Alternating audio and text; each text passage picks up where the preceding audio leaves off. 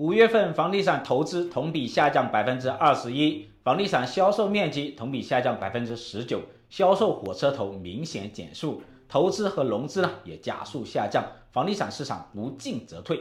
不过呢，降息正在路上，降息之后房地产市场会不会回暖，房价会不会再度上涨？各位舍友好，欢迎来到清河直播间，我是清河，今天是第22期，我们一起来看一看降息之后房地产市场的走势。最近呢，国家统计局发布了最新的房地产数据，5月份的房地产的投资、销售和融资这3大项啊，都有一个共同的特点，那就是跟4月份相比啊是差不多的，稍微好一点点，但是呢，跟3月份相比就大幅度回落了，跟去年同期相比也是大跌的，跟2021年的5月份比，那就更糟糕了。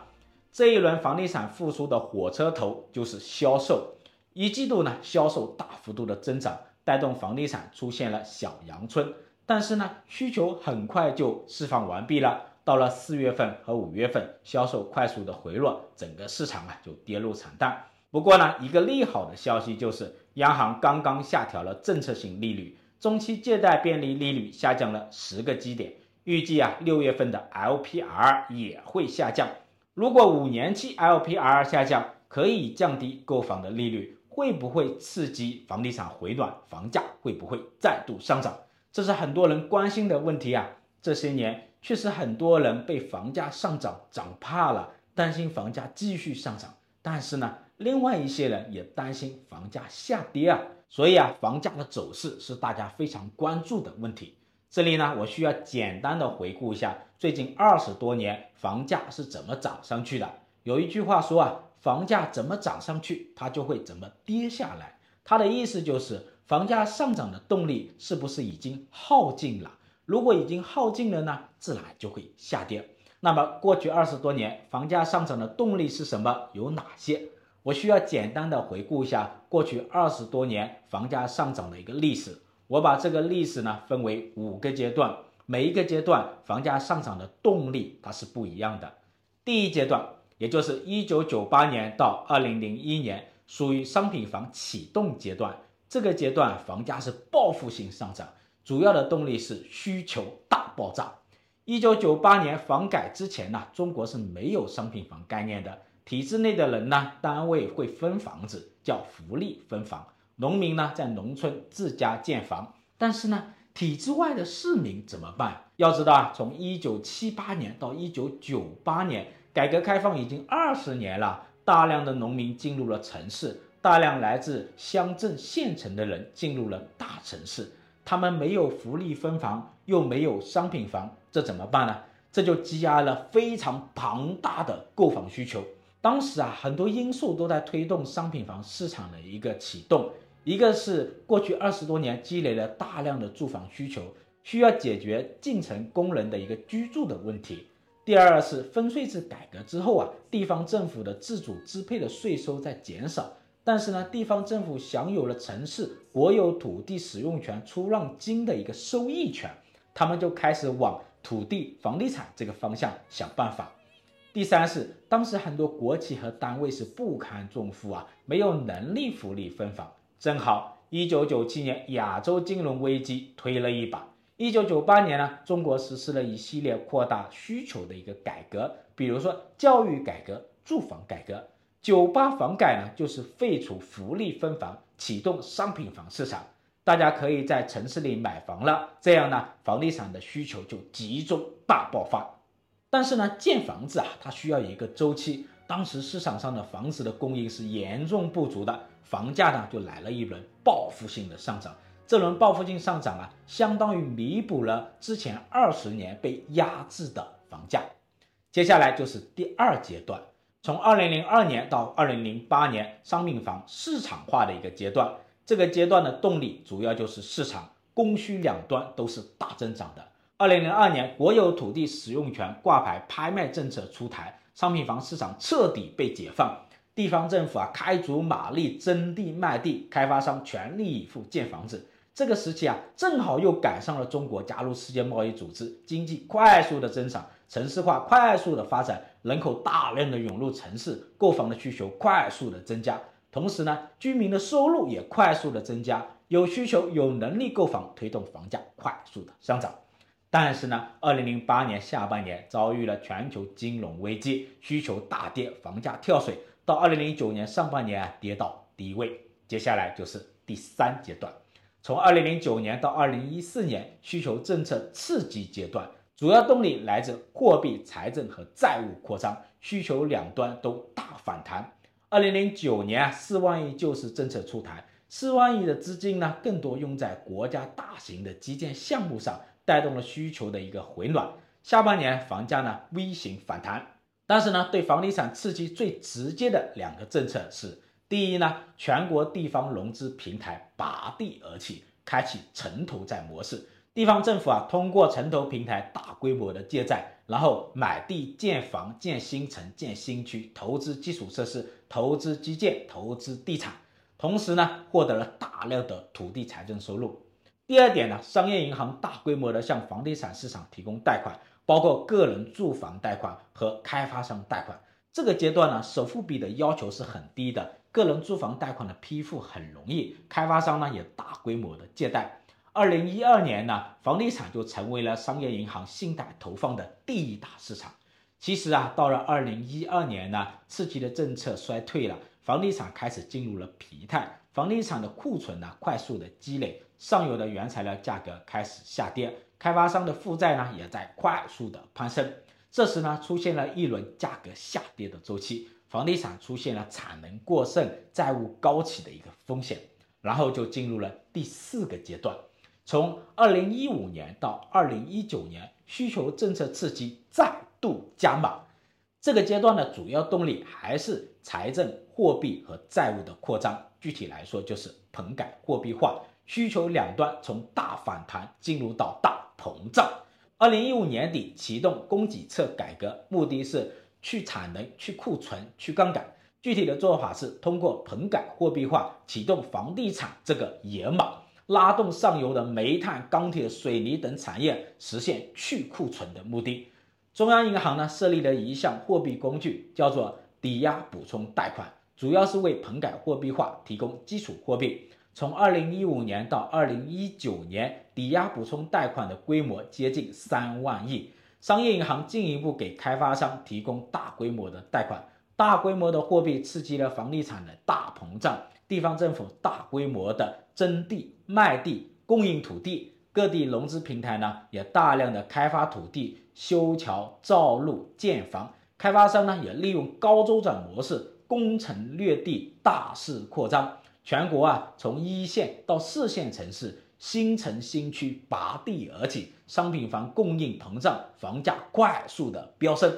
这个阶段，在地方专项债、城投债还有房地产投资的拉动下，强1线城市崛起，3、4线城市快速的发展，一些地区的城建啊超过了1线城市。结果呢，经过这一轮操作之后，上游的原材料的产能啊清理的差不多了，但是呢，地方政府、家庭部门、开发商的负债率就大幅度的增加了，杠杆率大幅度的上升了。许多农村家庭、3、4线城市的购房需求被释放完毕，1线城市、强1线城市的购房需求被透支了，1线城市的房地产市场被泡沫化了。所以啊，到了2019年，经济进入疲态，很多宏观经济数据啊，这一年的增速都在下降，房地产的需求被透支了，债务的风险更大了，进入到一个高风险阶段。2019年的10月份，我就写了一篇文章，叫做《房地产时代谢幕了》。不过呢，2020年遇到了疫情，房地产进入了最后的疯狂，接着就是急速坠落，直接从 KTV 进入 ICU。 接下来就是第5阶段，从2020年到2022年，可以说是冰火两重天的阶段，房地产政策急转弯，房地产市场的动力失速，从大膨胀直接进入寒冬。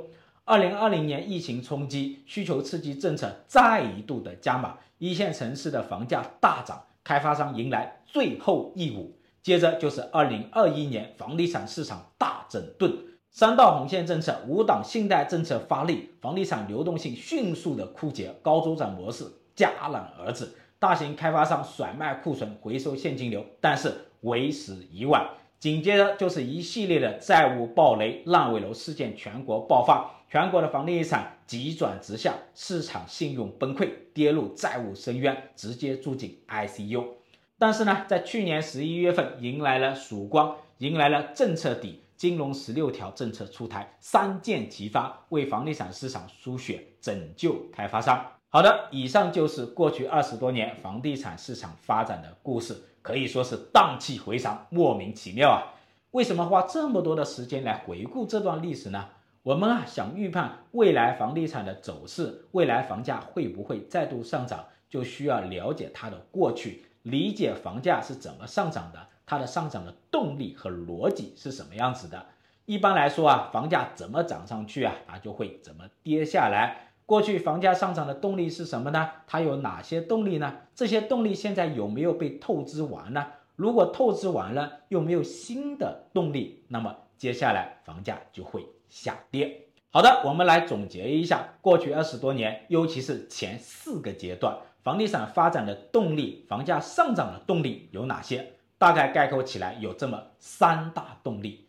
第一大动力，宏观经济快速的增长，家庭可支配收入持续的增加，房地产购买力持续的上升。第二大动力，城市化快速的发展，大量的人口涌入城市，房地产的需求很强劲。第三大动力是连续3次刺激性的政策，尤其是要注意这个动力哈。 财政扩张、货币扩张和债务扩张刺激房地产市场大膨胀。债务扩张包括地方城投债的扩张、家庭个人按揭贷款的扩张，还有开发商的债务扩张。当然，房价上涨呢，可能还有其他的动力，比如说1线城市的土地供应不足，还有城市的优质的学位房跟房地产挂钩等等。